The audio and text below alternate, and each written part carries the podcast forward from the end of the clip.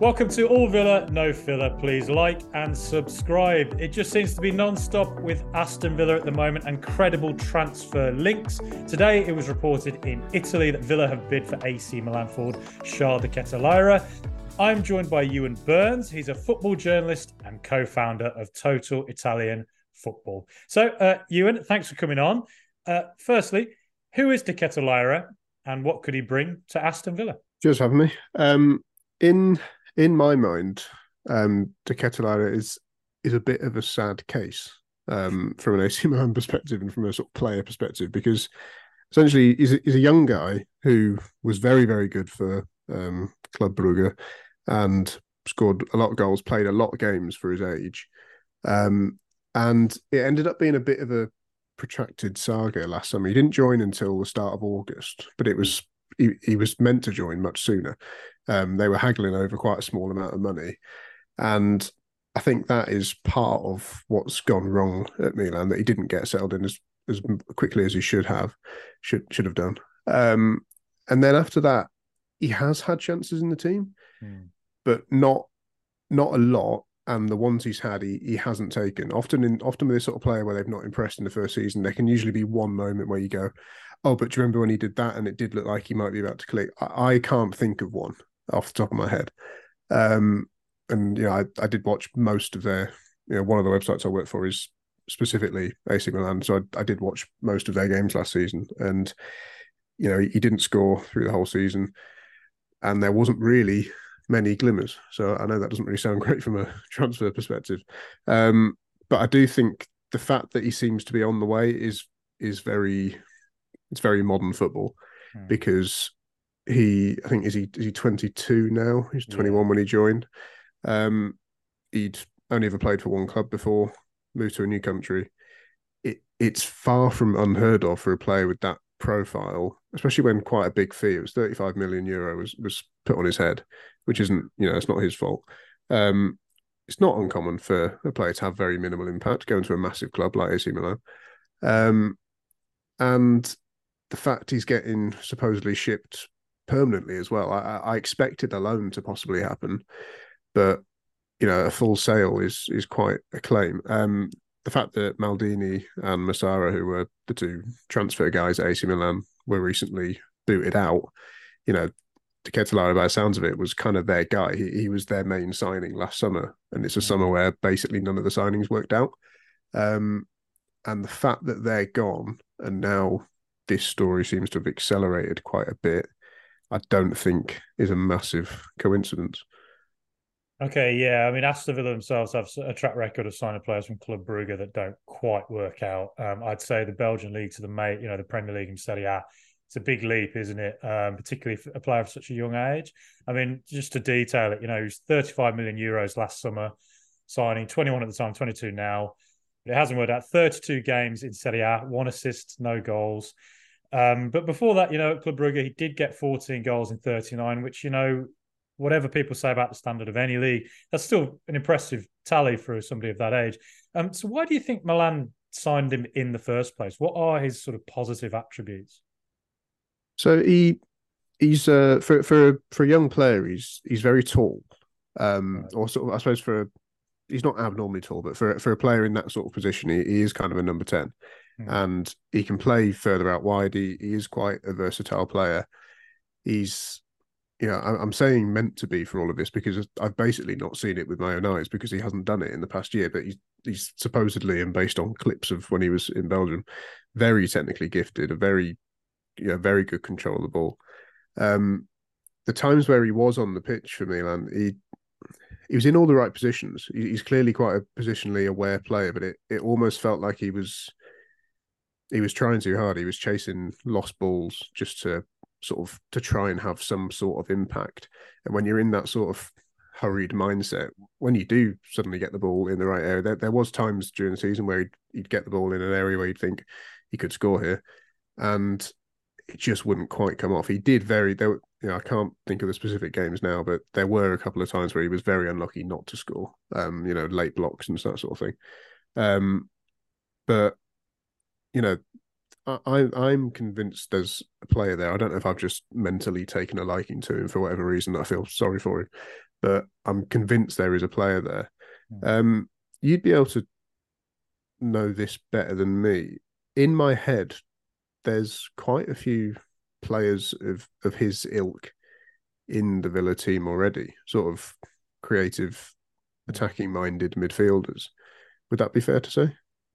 Yeah, um, we've got a, a couple of like very direct um, midfielders, like Jacob Ramsey. I'd say as a player who turns half turn and sprints at a team, good at link up play as well. We've got Leon Bailey again, a pacey, fast player outright.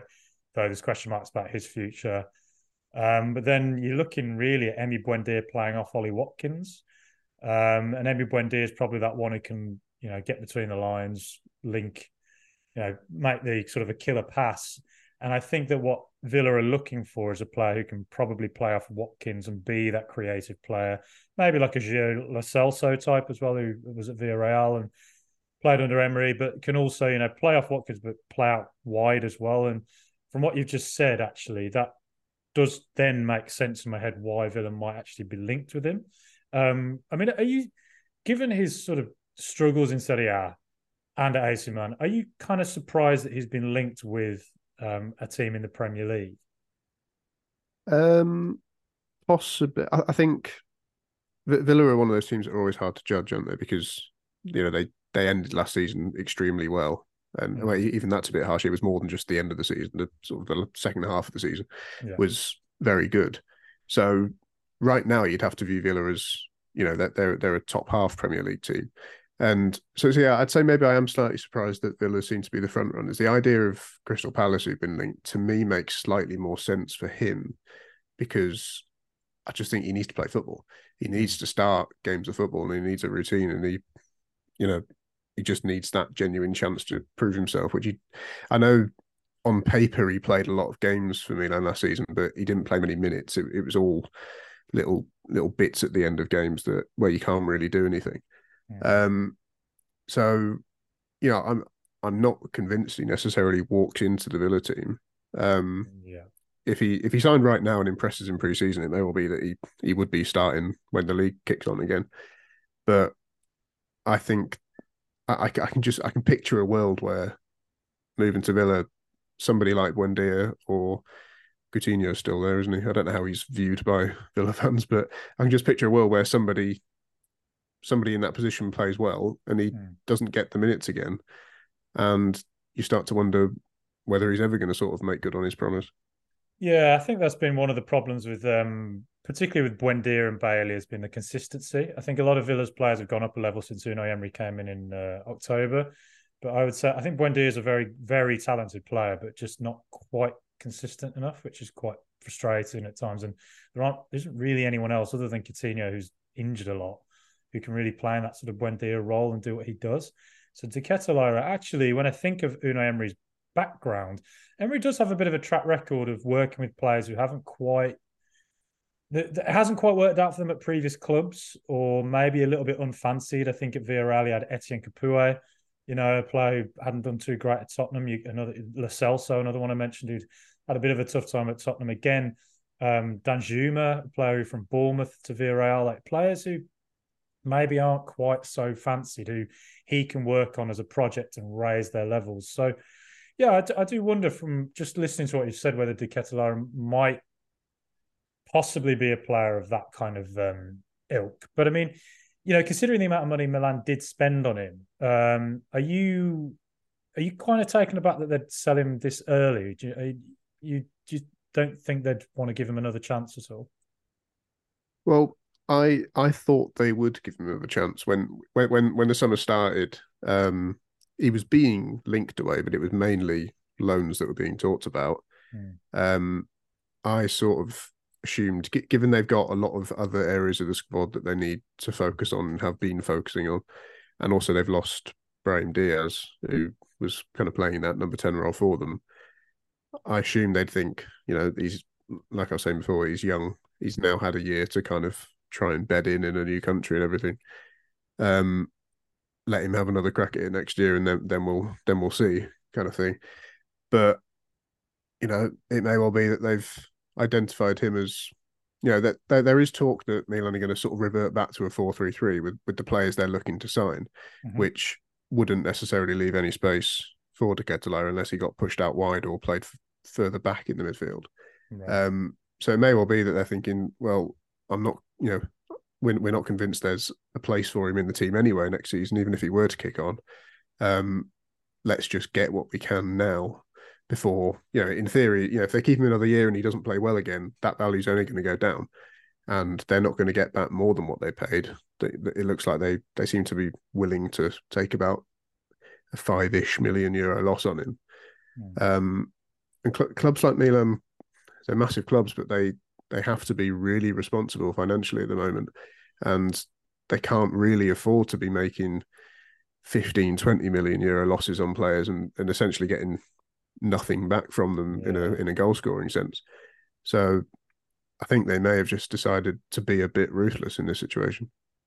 Yeah, um, I mean, you know, given how AC Milan were last season, um, is there a chance at all that maybe he was sort of out of position? Um, just came into a new culture and you know just couldn't struggle to adapt to that one thing, but then also a new league adapting to, but also you know was there kind of a space in the team where you think his natural attributes suited, or do you think he just was were there were there occasions where he's played out of position?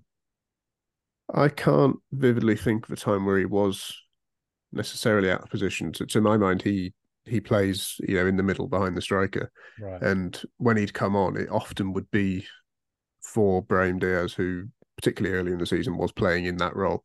Yeah. Um, I think it was more of a, a confidence thing in terms of away from the pitch, how he settled in the city in the country. You know, we we can't only he and those very close to him can know what that situation was and how that went.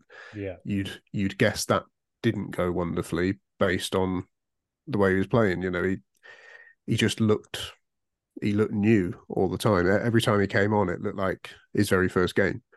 Um, and every time he came on, the whole Milan fan base would be thinking maybe this time he'll show us something, and it, it just didn't really happen to the point where it, you know it, it did almost get a bit sad. It can get sad with those, those sorts of players where mm. you, you know there's promise, there's expectation, and it's it's just not happening.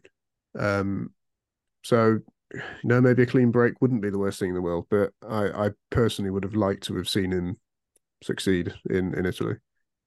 Okay, well, uh, well, Euan, it's been good to talk to you and good to find out about the De Ketelaere. It's been a tough bloody season uh, in uh, Italy for him. Um, but you know, there's been plenty of examples of players in the past who've had tough times in various leagues and gone elsewhere, and it's it's worked out for them. So who knows? Maybe maybe De Ketelaere will find that eventually. But um, but Euan, um, really great to chat to you.